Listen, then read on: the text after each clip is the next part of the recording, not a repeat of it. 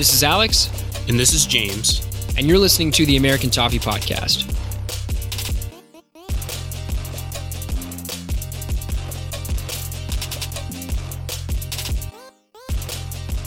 How's it going, everybody? Welcome back to the American Toffee Podcast. It's July 7th, a very eventful week for Evertonians. We had a lot of stuff go on, but to kick things off, we are very happy to be joined by Cole from the newly formed Everton Kentucky Supporters Group. Cole, welcome on. Thanks for having me, guys.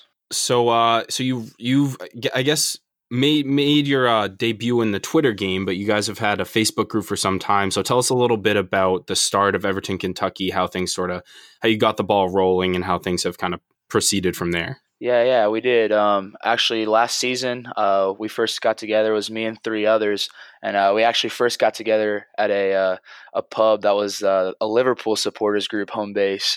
Um, so we actually it was for the uh, for the derby, and uh, after after that match, we decided, hey, we need to do our own thing. Um, found another pub and just kind of made it our own.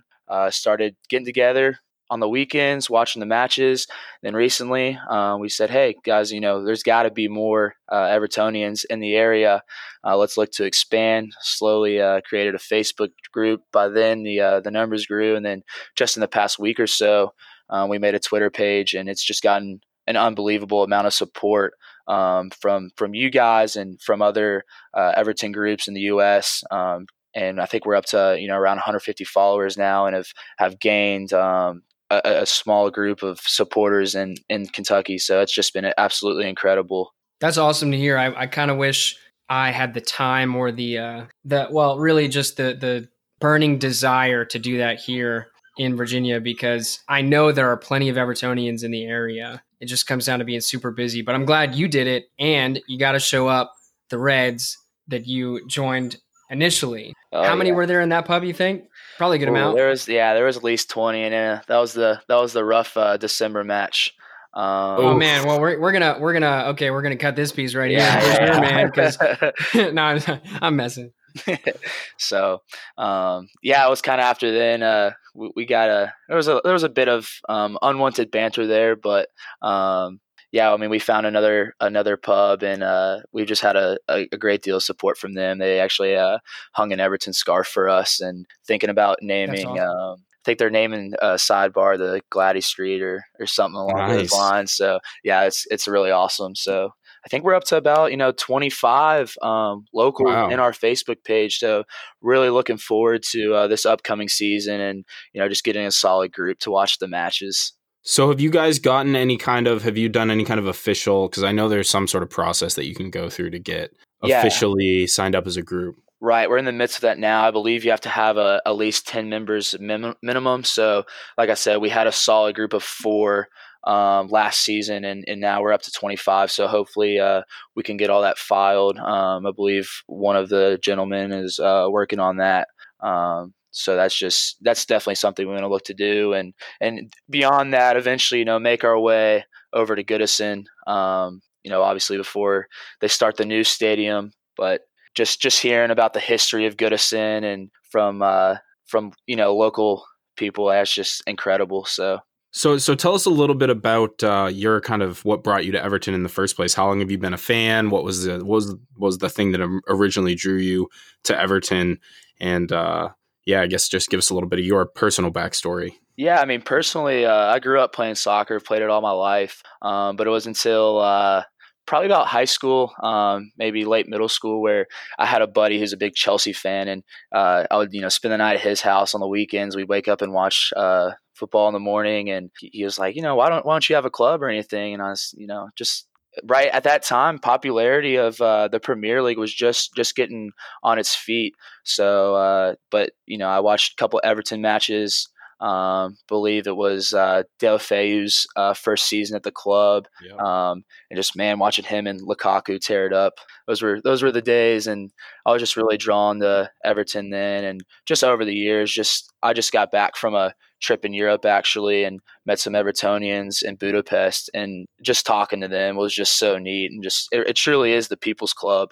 Yeah, for sure. It's it's the community even like through even though you know you're not in Liverpool like the online community and I think you'll find on Twitter especially like it's a pretty welcoming and, and really inclusive group. And everyone, for the most part, you know, people have their opinions, but everyone tends to get along fairly well. Oh yeah, so a bit a bit negativity at this uh, point in time, but especially with the preseason match, I'm sure you'll be talking about later. But fans are kind of quick to forget that hey, it's the first season of the game, and you know we have probably one starter in the lineup this morning. But you think yeah, only one?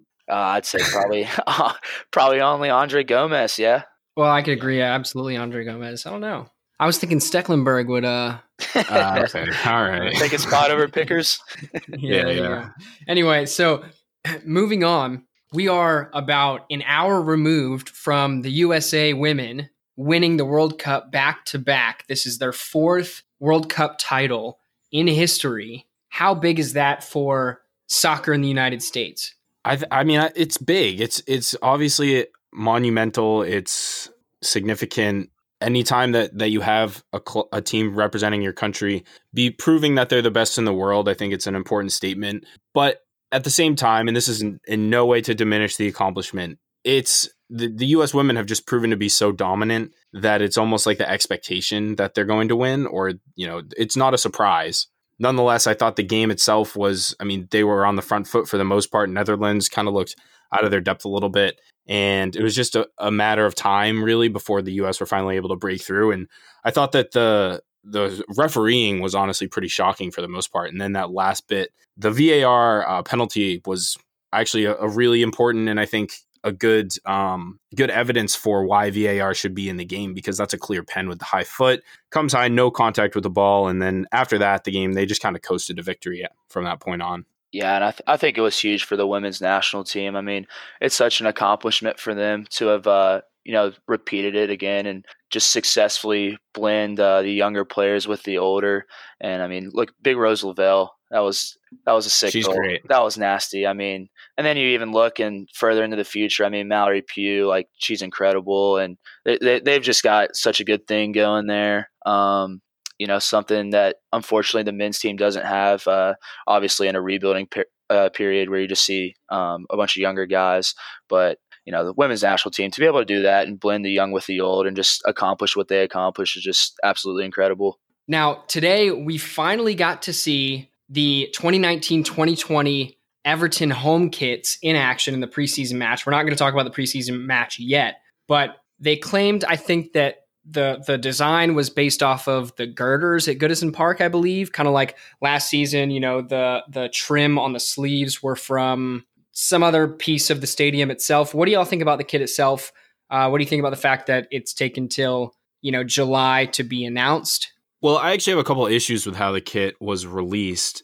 By the time it was released, we had already seen it leaked several hours before because the instant that Everton tweeted that they, you know, they announced the announcement and as soon as they did that, then all these leaks came out, and which turned out to be accurate of the kit. And then, of course, you've got all your people who hate it, all your people who like it. I personally like the kit, but it just kind of took a lot away from it being leaked so immediately. It just seemed like the club didn't really have a handle on on who had what, and apparently they trusted some supporters groups or some accounts with early images, and those clubs obviously took advantage of that. Um, so I, I, take issue with just the way the the rollout was handled. On top of the fact that it's now like two months after many other clubs have revealed it, but the kit itself I really like. I think the design is is subtle. Um, the colors are nice. It's obviously they stuck with the blue. Um, the one thing that I hate more than anything is the angry birds on the sleeve. I just I can't get behind it. No matter how much people will try to tell me that it's fine, and I appreciate that they're a sponsor giving money to the club, but it just it the aesthetically and I just I just can't do it personally, but that's just my that's just one man's opinion. Yeah, personally, I don't I don't understand the delayed release. I mean, Richarlison's been in Brazil for the, at least the last month. Um, obviously, those photos were taken before then, so I, I, don't get why they held on to it for so long. Um, the kit itself, uh, I, I, like the idea of the significance behind it, but at the same time, it's it's pretty basic. Um, they probably could have done a lot more with it. But you know, I think that's what we've been seeing out of Umbro the past couple of years. So we'll see how long, how much longer they uh, remain our sponsor. But um, overall, it's grown on me a lot. It looks it looks a lot better um, on person and and on pitch. So uh, just as long as we can produce results, uh, that's all that matters. All right, we really appreciate having Cole on the show. He had to skip out, and we started a little late, so it feels a little abrupt, but bear with us.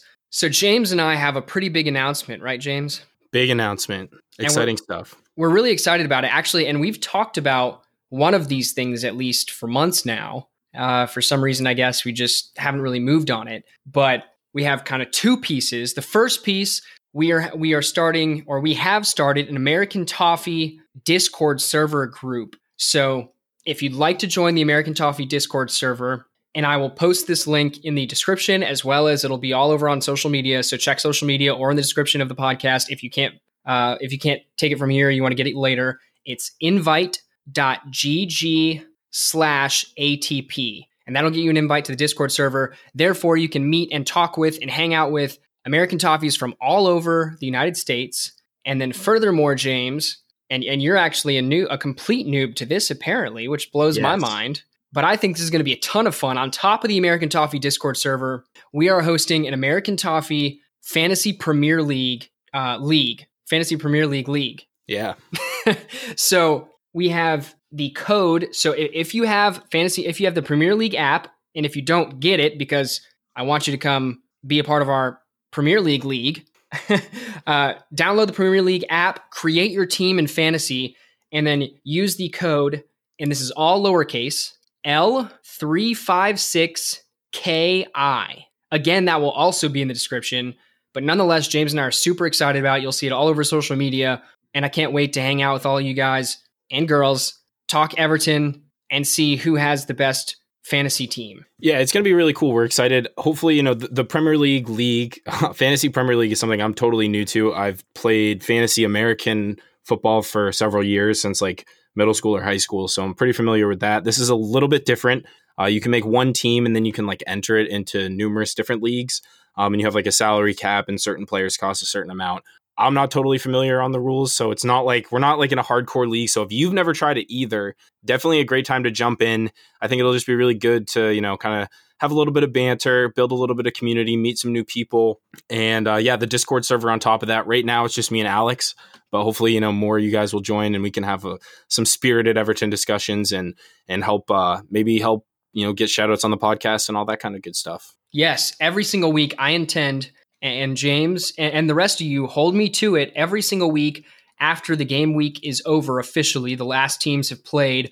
I intend on giving a shout out on the podcast, on the on the next podcast, and furthermore on Twitter to the person with the most amount of points for the week. So hopefully that's a little incentive uh, for everyone to make it a little more a little more challenging. You know, we're not going to do any sort of buy-in or anything like that, so that'll add a little bit of competitive nature to it. But moving on, James, today as we just talked about, we had the USA women winning the World Cup, but we also had the very first Everton preseason match of the 2019 2020 season. And it was against the Kariobangi Sharks in Kenya, and we lost on penalties. What an amazing occasion. The first Premier League team to play on Kenyan soil. What an, I mean, completely underwhelming game it was a packed stadium, like some 60,000 odd people showed up to watch the match. Um, and it was quite the spectacle. The atmosphere sounded pretty amazing for an opening Premier League uh, or an opening preseason game. But the result on the pitch was kind of what you'd expect for the first time. The team is out for the year in any kind of organized way. The, the lineup was fairly strong. I mean, we obviously didn't bring a lot of our key players there, but we had Morgan Schneiderlin in the lineup. We had um, Tom Davies. We had Andre Gomes, Andre Gomes, and Oumar Niasse, of course, Mason Holgate. So, so some decent players, and there were a lot of substitutions. The second half, Marco Silva went with a mostly uh, most of the youth squad. There was unlimited subs, so I think everyone that was on the bench got a little bit of playing time, which is good.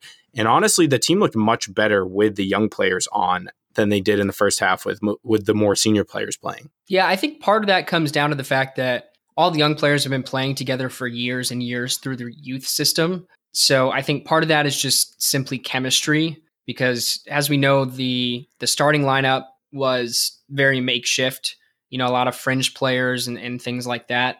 But furthermore, I think it, it comes down to just that energy and that I think a lot of them also just as terrible as it sounds, just had a little bit more desire to prove that they should be in and around the first team this year as opposed to being back down with the U23s or out on loan. Yeah, I mean these players, yeah, they're they're trying to impress Marco Silva. They're trying to say, hey, you know, I I want to stake my claim. I think I deserve a place in the first team squad. Have a look and see what you think. And I think that Joe Williams looked really good. He had the free kick uh, free kick goal, which was very nicely placed.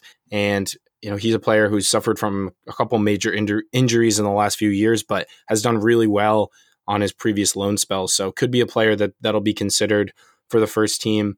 Um, but yeah, it, it is. You're, it's a good point. Like these players have been playing together for a long time. They have more chemistry, and it is just a first preseason game. So ultimately, the goal is just to have everyone come out uninjured. And unfortunately, we not only did we not get the win, but Ademola Lookman appeared, came off after like 10 minutes with what looked like a thigh injury of some kind, which is really unfortunate because we all know and we're all, I assume, hoping that he's poised for a very big breakout year. Yeah, you could see like the disgust on his face just because that was, you know, again, as you said, like eight, nine, ten minutes into the first preseason match in Kenya. He got hurt, which is just going to further delay his preseason training and, and, getting match fit. So it's very disappointing. But something I found extremely interesting, James, and, and we kept seeing it over the last 24 hours on Twitter. Apparently, Theo Walcott was like the most anticipated player for the trip. And I couldn't figure out why. I mean, obviously, naturally, in my mind, okay, he played at Arsenal for over a decade, I think probably like 11, 12 years. And so when you have the the star power, the the national or the international brand recognition that Arsenal does, then obviously, you know, you will you will be more well known in let's say Kenya than someone like Ademola Lookman would just in the next in the last couple years being somewhat kind of prominent. But it's still Theo Walcott. So it was just it was interesting to me. Yeah, I mean, it is. I guess it is a little weird when you think of Theo Walcott as an Everton player, but then you also think, okay, well, if it's not Theo, then who else? Because we don't exactly have any global stars, I don't think. And a player like Ademola Lookman, probably. I mean, there's. I bet there's very few people people who follow the England youth setup and people who follow the Premier League very closely would know but he's far and far away from being a, a, household name. Even a player like Morgan Schneiderlin, despite having played for Manchester United, um, may not even be as well known. Whereas a player like Theo Walcott, who is a several, I don't know how exactly how many England caps he has, but a really important player for Arsenal through some of their really the days when they were probably a little better off than they might be now. Um, and they do have a pretty big fan base in Kenya apparently, so it kind of makes sense. But yeah, it is a little weird to think of Theo, who kind of now is we're we're thinking we need to do better than him, to think of him as like the the headliner of our of our squad. Right, and and speaking of headliners in the squad going to Kenya for this trip, um, you know, something that was kind of pointed out on Twitter, which I found again interesting, was there were some stars that did not travel, and a lot of them have excuses as you know they're still on international duty, right? Richarlison, Lucas Digne, um, Gylfi Sigurdsson got married and he was still with Iceland, so he got an extended break, just like I think Pickford did. Um, but my point is, there are others like Bernard who did not travel, so that's interesting. Hopefully, he's not injured. Furthermore, and here's the spicy one, James Kevin Mirallas. Think about oh. it. God. He was not on international break. He was in pictures on the Everton Twitter, on the Everton website, in training, and he didn't travel. So maybe that tells me he's on his way out very soon. Uh, players like, I had another one, but point is, players like Bernard and Mirallas did not travel. Oh, Ellis Sims. Ellis Sims, the 18 year old that bagged like 40 something goals last season, who got his first professional contract. He was supposed to be in the first team uh, set up for preseason, and he didn't travel, which was super disappointing in my opinion. Yeah, it just would have been nice. I mean, we had um wow, Fraser Hornby who actually played fairly well in the striker role in the second half. This is just I refuse to make any kind of knee-jerk reactions to the first preseason game. We lost on penalties to a Kenyan side that I believe finished like ninth in the league. Uh, in the Kenyan league, so it's not exactly a, uh, it's not the twenty-two nothing result that we started off our preseason with last year.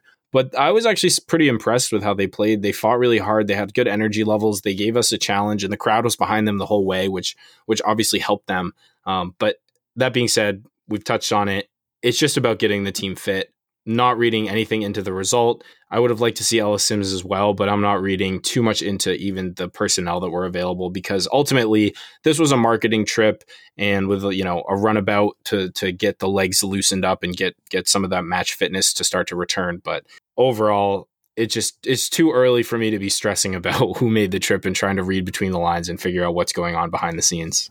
I guess that's fair, James, but I'm going to stress regardless. That's just who I am. I'll let you have that, Alex. I mean, I don't want it, but I guess I'll have it no matter what. So the last thing I want to say about preseason in general, Marco Silva had a quote which I found interesting. And Marco Silva said, This preseason will be different.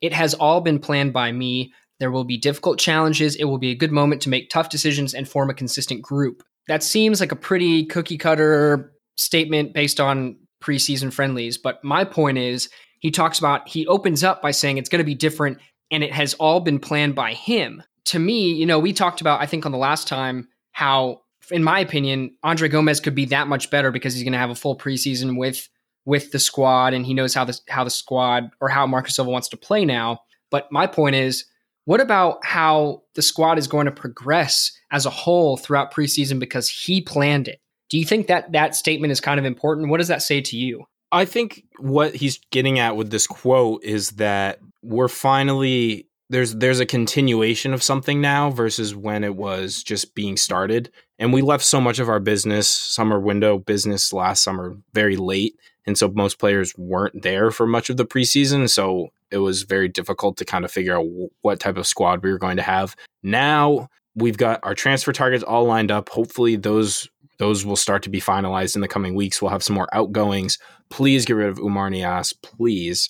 And I just think that when you have that that continuity with the managerial group, with the staff and the players as well, that it just lends itself to you don't you don't have to stress as much about personnel and you can focus more about again team building, chemistry building, fitness first and foremost, and just making sure that you you know you have a vision for how things will go and and to execute upon that. And I think that's really kind of just what I t- what I took away from that comment. That makes sense. I could agree with that. I, I think it I think it's going to be really positive overall. I'm personally not really worried about the result, as you said, either, but I think it'll be a solid preseason. And again, as we mentioned previously, I think the the stature of opposition is much more challenging than we've seen in the last couple years too. Yeah, and that's I think that's what he means by difficult challenges. Like he's I assume he was kind of orchestrating a lot of the the opposition and figuring out who we who we wanted to play it'll be really good. We're going to have some good opposition. Usually, like by the third or fourth preseason game, we should start to hopefully see some glimpses of of what we're what we can expect come the beginning of the year, and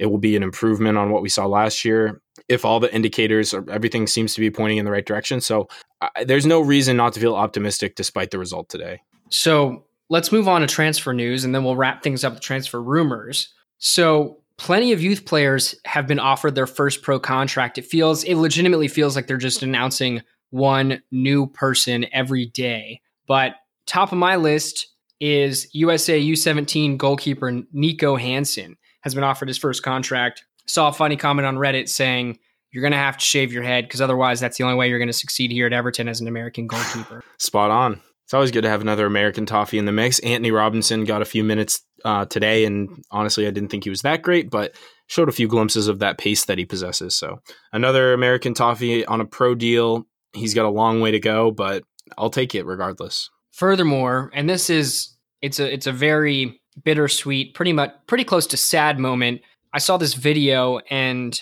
it kind of felt fake just because I have never seen Jagielka in a different kit, but it's kind of the fairy tale story. Jagielka has officially returned to Sheffield United upon them being promoted and his Everton contract running out. This was just kind of a layup, right? This is as soon as it was announced that he wouldn't be offered an extension to his deal at Everton, that was the immediate uh, move that everyone jumped to. Like it makes perfect sense. They've just been promoted. He still has, I think, something to offer to a side that will inevitably be fighting relegation. So it's it's good for him. I'm sure he's very happy to kind of come full circle in his career and all the best to him when when Sheffield United come to Goodison. I'm sure he'll receive a, a standing ovation. Um, and I, I, really just hope he can, you know, I, I'm sure he will, but be able to actually get minutes and play consistently for them. Yeah, I hope so too. I mean, a lot of people speculate that he probably can't play week in week out, which I may argue, but I love hot takes no more, no matter what. Uh, either way, I yeah, I, I hope even if it's just even if it's just for the match against Everton at Goodison Park. I hope he starts for them. So next up on our list, Sandro is out on loan again. It's not the that's not the deal we we wanted for Sandro, that's for sure, or the type of deal. Let me say that to another Spanish side, Real Valladolid. I don't know how to pronounce it. I butchered it, but nonetheless, you can bet your bottom dollar, pun intended, that his wages are subsidized by Everton, specifically because the Spanish side talked about how well they were treated by Everton in the deal that they made. Uh, so I would imagine that, you know, they probably didn't have 120,000 pounds to spend per week on Sandro either, seeing as how he hasn't scored a goal in almost two years. There's not a club in the world that's got the money to spend 120,000 a week on Sandro. We do, James. We do. We shouldn't. but we do. we we don't have a choice. There's not a club in the world that at this point would spend that on him. We're stuck with having to pay it because of the two years prior. Now, having, yeah, like you said, not scored a goal and now probably going on almost 600 days total, it's, you're never going to find any, you're lucky to get someone to take him in the first place.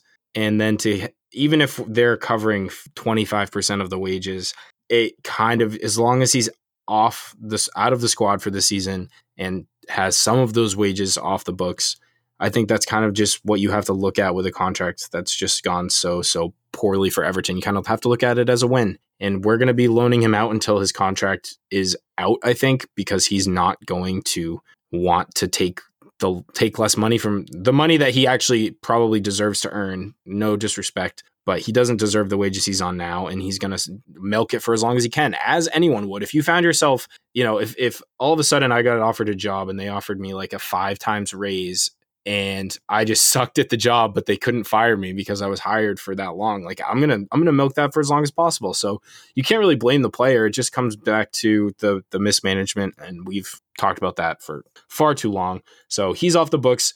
Hopefully he'll be followed by several other players who we need to per- get rid of on a permanent basis. And and yeah, it's just an, another player further progresses and gets us closer to where we need to be. Yep, and there is actually one other player since the last time we recorded that is officially off the books, and that is Brendan Galloway on a free transfer to Luton Town, which is actually managed by Graham Jones, who was Roberto Martinez's assistant coach when he was at Everton. He came with Martinez from Wigan to Everton. He left when Martinez was fired. Martinez then picked him up to be assistant coach for Belgium when he was there, along with Thierry Henry, and now he is managing Luton Town and picked up Brendan Galloway on a free transfer. I was optimistic. Brendan Galloway is one of those youth players that kind of, when they're young and they show that little bit of potential, you envision a situation where they can make that jump to the first team. In reality, like so many others, he just wasn't able to ever really make that jump. And all the best to him on his uh, new adventure in Luton Town. All right, James. So let's tran- let's let's transfer. Let's transfer to transfer rumors. How about that? Let's um, do it. Now, to open up this segment, it was in a Liverpool Echo article today that Marco Silva talked about how he is very hopeful in signing Kurt Zouma. Now, to me, the way it read, it did not mean that he was hopeful as in he expects it to be done. I think he just meant that he hopes it could be done. But furthermore, he then mentioned that there are three or four other positions that they want to strengthen, which means that we could actually see quite a bit more business through the summer, not just one or two key figures. Yeah, no, I think that that was kind of just always the plan that we really needed to to sign several more players. We signed what six last six last window or last summer, and then two were actually on loan. So continuing to strengthen is important. The summer's the ideal time to get the business done. So I think I think four to five is not outrageous. Um, but what is outrageous to me is this rumor that comes to us from the Daily Mirror in that Farhad Moshiri has quote unquote ordered Everton's uh, leadership to look into signing Diego Costa as he looks to make some kind of statement signing for the summer. Alex, to me, this is just ludicrous for many different reasons, but I'll throw it over to you to get your initial reaction. Yeah, I mean, if this was three years ago, then I would have said, "Yep, sign us up, let's do it." He's he's very snide. At that point in time, he was probably close to, I would say he's knocking on the door of maybe fifth, fourth or fifth best striker in the world on current form at that point in time again. But at this point in time, he's been absolute garbage for Atletico Madrid. Uh, and he's, I think, 30 years old or so. Just not someone we need. He'd walk into the club. Further, first of all, he would walk into the club acting like he's better than everyone else there. And that's not who you need in your dressing room. But second, his output, his goal output in La Liga was essentially non existent last season. And that's not who you need for your quote unquote statement signing. Lastly, Marcel Brands would never go work at a club in which the owner could just tell him who to look into. Well, yeah, it's just there's so many reasons why this is ludicrous, but yeah, you really touched on it there. Like, I really doubt that Farhad Moshiri is making any kinds of orders when it comes to player signings. Like, maybe he inquired, like, hey, maybe we should look into this guy. This would be like a big name, and that's really what Diego Costa is at this point. Is he's a big name? Is he a big talent anymore? You could argue that his goal return. I think he scored like four goals in the last two years, so that doesn't really uh, jump out at you. The age, major concern. The price tag he would come at, also major concern. Hit like none of nothing about him him signing for Everton really kind of checks any of the boxes of what we would expect from Marcel Brands. So it just seems like a ludicrous rumor that's probably being recycled from years ago because we were linked to him a couple years ago tentatively. It doesn't make sense and i pray that it does not happen because there are so many other better players that we could sign. Even at striker where we're very thin and everyone's desperate and clamoring for to bring someone in diego costa is just not the answer to me. Absolutely agree. I don't think you'll find anyone in the fan base. Well that's not true uh, well, I, I, don't think you'll find most people would would think that he is the answer. Well, you, you saw on Twitter, like I don't know how much you saw, but people are are acting like we're being high and mighty, saying we wouldn't take Diego Costa and there's people that ought to have him in a heartbeat. You know, we need a striker, all that. And while he may improve us in the short term, the wages he'd be on and the contract we'd probably have to offer him just it doesn't seem to fit the long term vision. And that's what Everton need to be focused on right now. It's not this year even, although obviously we want to do as well as possible. You have to take that bird's eye long term view and Diego Costa would just be completely ridiculous in my opinion. Yep. And speaking of strikers, there's another striker listed. Now we already talked about Moise Kean. I'd love to keep talking about him, but we're not going to, James. Unfortunately, I'll just keep playing with him on my career mode on FIFA 19, awaiting that September release of 20. Now Maxi Gomez from Celta Vigo, 22 years old, plays for Uruguay. I don't think he starts because you know they've got Suarez and Cavani, but uh, 22 year old kind of um, center forward striker at Celta Vigo Everton have been linked with him. He's supposed to be an extremely good striker. However, it's then announced today by Sky Sports that West Ham met his release clause. Yeah, West Ham seem really desperate to sign him. There hasn't really been a ton of indicators pointing us to him. It just kind of seems like one of those situations where we're used as leverage and likewise like West Ham gets used as leverage for for players that we're trying to sign. I think I mean he's a a really promising striker prospect. So I think he'd be a great signing. But West Ham seem to be all in. Who knows what's really true? I wouldn't be surprised if we swoop in at the last minute and scoop him up. But it seems like for 40 million, I think it just seems like kind of a high price point. I think we're looking for more of a maybe player who's not quite uh, not quite so much in the spotlight, and maybe we can scoop for a lower fee and develop more. I have to agree with you. Although I do like I like that play style. I think and call me boring because the center forward is not exactly the most exciting striker to watch. Kind of like you know the opposite in Aubameyang running behind defenses and blah blah blah. But I think that kind of style, based on what we saw from Calvert Lewin, is is what Marco Silva is looking for in in a striker. So I think that's actually much more realistic than most of the other striker links we've seen. However, I guess we'll see how it pans out. So another transfer rumor would be Dowell to Huddersfield on loan. Yeah, for me, I could totally see it happening. But how much longer are we just going to continue to loan Kieran Dowell to championship sides before we decide that he just needs to go permanently? If anything, you would be hoping he'd be sought after by teams that had just been promoted or teams that are going to be end up fighting relegation so that he can make a difference in those teams.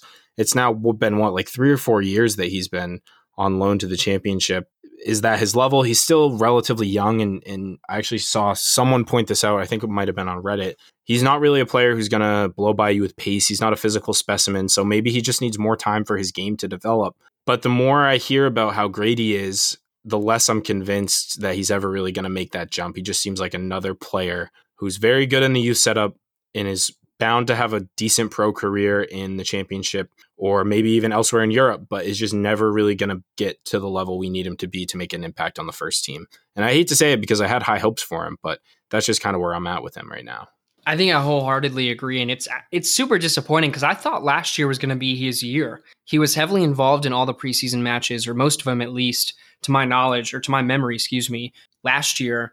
And you know he's he's left footed, which may sound stupid, but we have I think barely any in the squad, which Marco Silva has stated before, which makes it really unbalanced. Furthermore, technically he's fantastic. He's got an eye for goal. His passing's pretty good, but it's just not happening for him. And, you know, this brings me to another subject that I found really interesting and I actually thoroughly agree with. People complained kind of last season when Tom Davies didn't look the best when he played, and he was being played uh, deeper as kind of like an eight, you know, kind of like a box to box midfielder. He actually said in an interview recently within the last 24, 48 hours, I think with Liverpool Echo maybe, that his best position he feels is at attacking midfield, is further up the pitch getting on the stat sheet. And if we look back to his goal against Man City, I could probably agree. I think that explains why he didn't necessarily feel like he, well, nobody really felt like he influenced the game very much from a deeper position. And then all of a sudden today against the Sharks in Kenya, he started at attacking midfield. So I'm thinking maybe that's our fix. Vlasic just left uh, permanently to Moscow. Dowell's going out on loan again. I think maybe Tom Davies is our attacking midfield midfielder to back up Gylfi Sigurdsson because Gylfi Sigurdsson is not getting any younger. No, but he still has a firm grip on the starting position, and it's worth it's worth noting, you know, that the Dowell Huddersfield thing is still just a, a, rumor, so we don't know. He could very well still factor into the first team picture. It's a long preseason. There's a lot that still needs to be figured out, but yeah, it just doesn't seem likely that he'll be able to hurdle over Tom Davies and Gylfi Sigurdsson to get any kind of time. And I do like Tom Davies in that kind of backup uh, attacking midfielder role. I do think he may be a bit more versatile than that. Where like you wouldn't play Gylfi Sigurdsson in a deep lying midfield role really ever. Um, although those arguments have been made previously.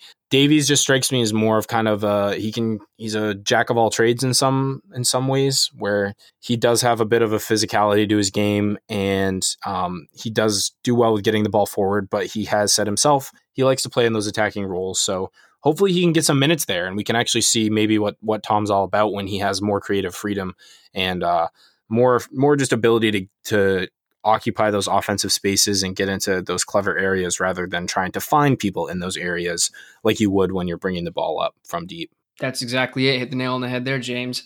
And while we're on the topic of of midfielders, I don't know how realistic it is. I imagine it's probably pretty realistic, but we're seeing reports that Joe Williams has multiple suitors from the Bundesliga and the championship in terms of being a transfer target. Now, as you said, he hit the free kick goal against the Sharks today, and he looked pretty good in the center of the park. He's still pretty young. I think he's a little bit, I think he's maybe a year or so younger than Kieran Dowell. He could be the same age. But nonetheless, what do you think about those rumors? What do you think about Joe Williams in general? Do you think we have hope, or do you hope that he can break into the first team this season. Well, last last preseason, Marco Silva wanted him in and around the first team picture because he was actually really impressed with him and thought he had a lot of potential. And I still think that that's the case. Like I said a little bit earlier in the show, he did have two major, I can't remember exactly what they were, but I think it was a knee injury and maybe an ankle injury that kept him out for like months at a time. And when you're young and you're right in those prime years of your development between the ages of like 19 and 22, those are major setbacks. But he's a player who's been really highly touted. He looked really good um, in his appearance today on his minutes on the pitch. And it wouldn't surprise me at all to see another young English player being sought after by by the Bundesliga. Um, and I'm sure I, I, really just don't see a way that he factors into the first team picture this year. So it does seem like a loan to the championship. Preferably, I mean, loaning our players to the Bundesliga, I think is is really just a savvy move on our part because I think that they'll get a different style. Um, they'll acquire a bit more uh, first team senior football in a different league, and it just I think it can only benefit us. And if if he ends up leaving for whatever reason, if he does really well and excels and decides he wants to extend his stay, I think we can make a decent amount of money off of him. So I think those rumors are probably fairly legit. There's nothing really concrete; those are very vague, but nonetheless, um, I still think he could factor in, but it, it seems much more likely to be be a loan, another loan situation. And you know, English, young English talent as well as young American talent is all the rave in the Bundesliga nowadays. But I think you could actually make the argument. This is a little bit off topic, but I think you can make the argument that the Bundesliga is probably the second most competitive and well-rounded league in the world behind the Premier League. Bundesliga yeah, and Spain are pretty close. La Liga. Yeah, that's pretty fair. That's pretty fair. I mean, you're it's it is it's still a very top heavy league. Not that there's really a single league in Europe that you could point at that say it's not top heavy, but I think that's that's reasonable. I mean, it, it's they're definitely doing a good job with expanding their brand.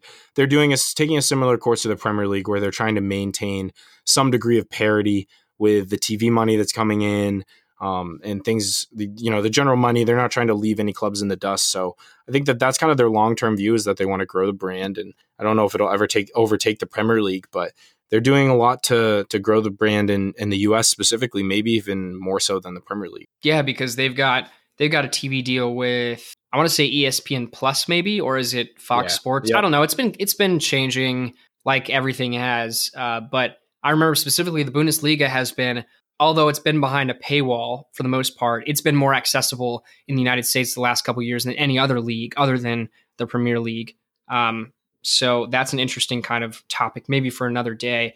The only other point I wanted to make before we wrap things up, James, talking about all our young midfielders another central midfielder that played today that we did not get to see much last season, I believe, because of we loaned him and maybe he got an injury, but Beni Baningime played today also. He subbed in. Yeah, good to see Benny. Again, not a player that I'm really sure will factor into the first team, but in his appearances, his senior appearances so far, have, he's looked relatively good. And it's going to be a long preseason, so there's a lot to still figure out. I think all of these players still have a chance to make an impression, to make a statement, and really assert themselves into the first team picture.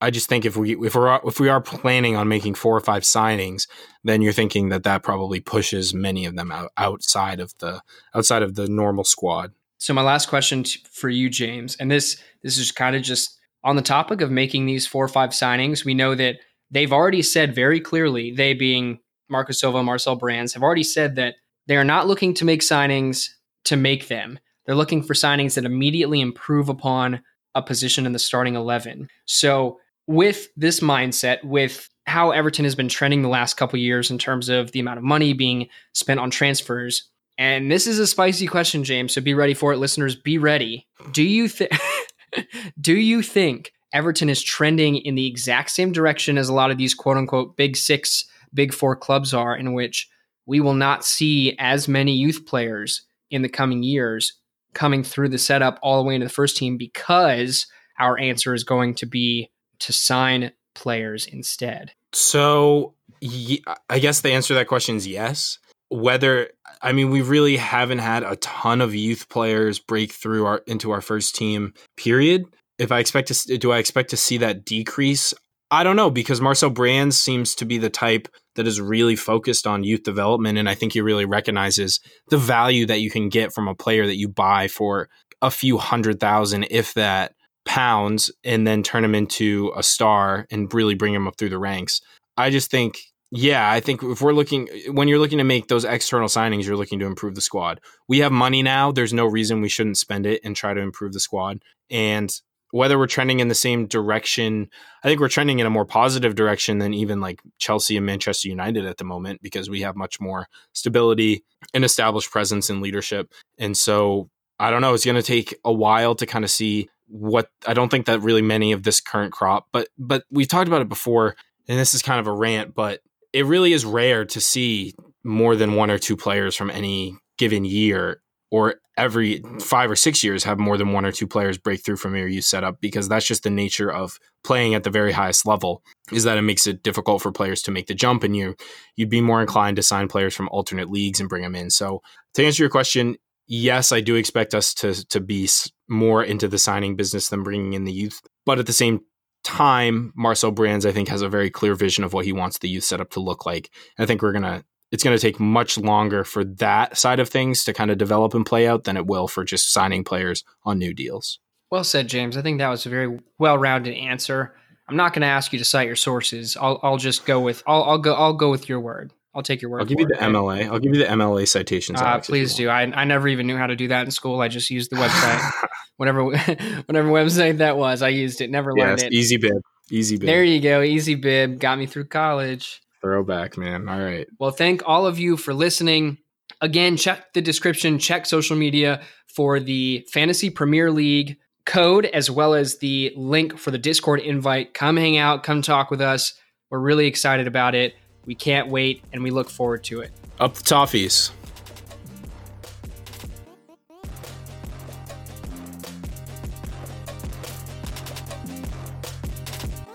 Thanks for tuning in to the American Toffee Podcast. Be sure to follow us on Twitter at USA Toffee Pod to stay up to date on the latest episode releases and Everton news. And we'll see you guys next time.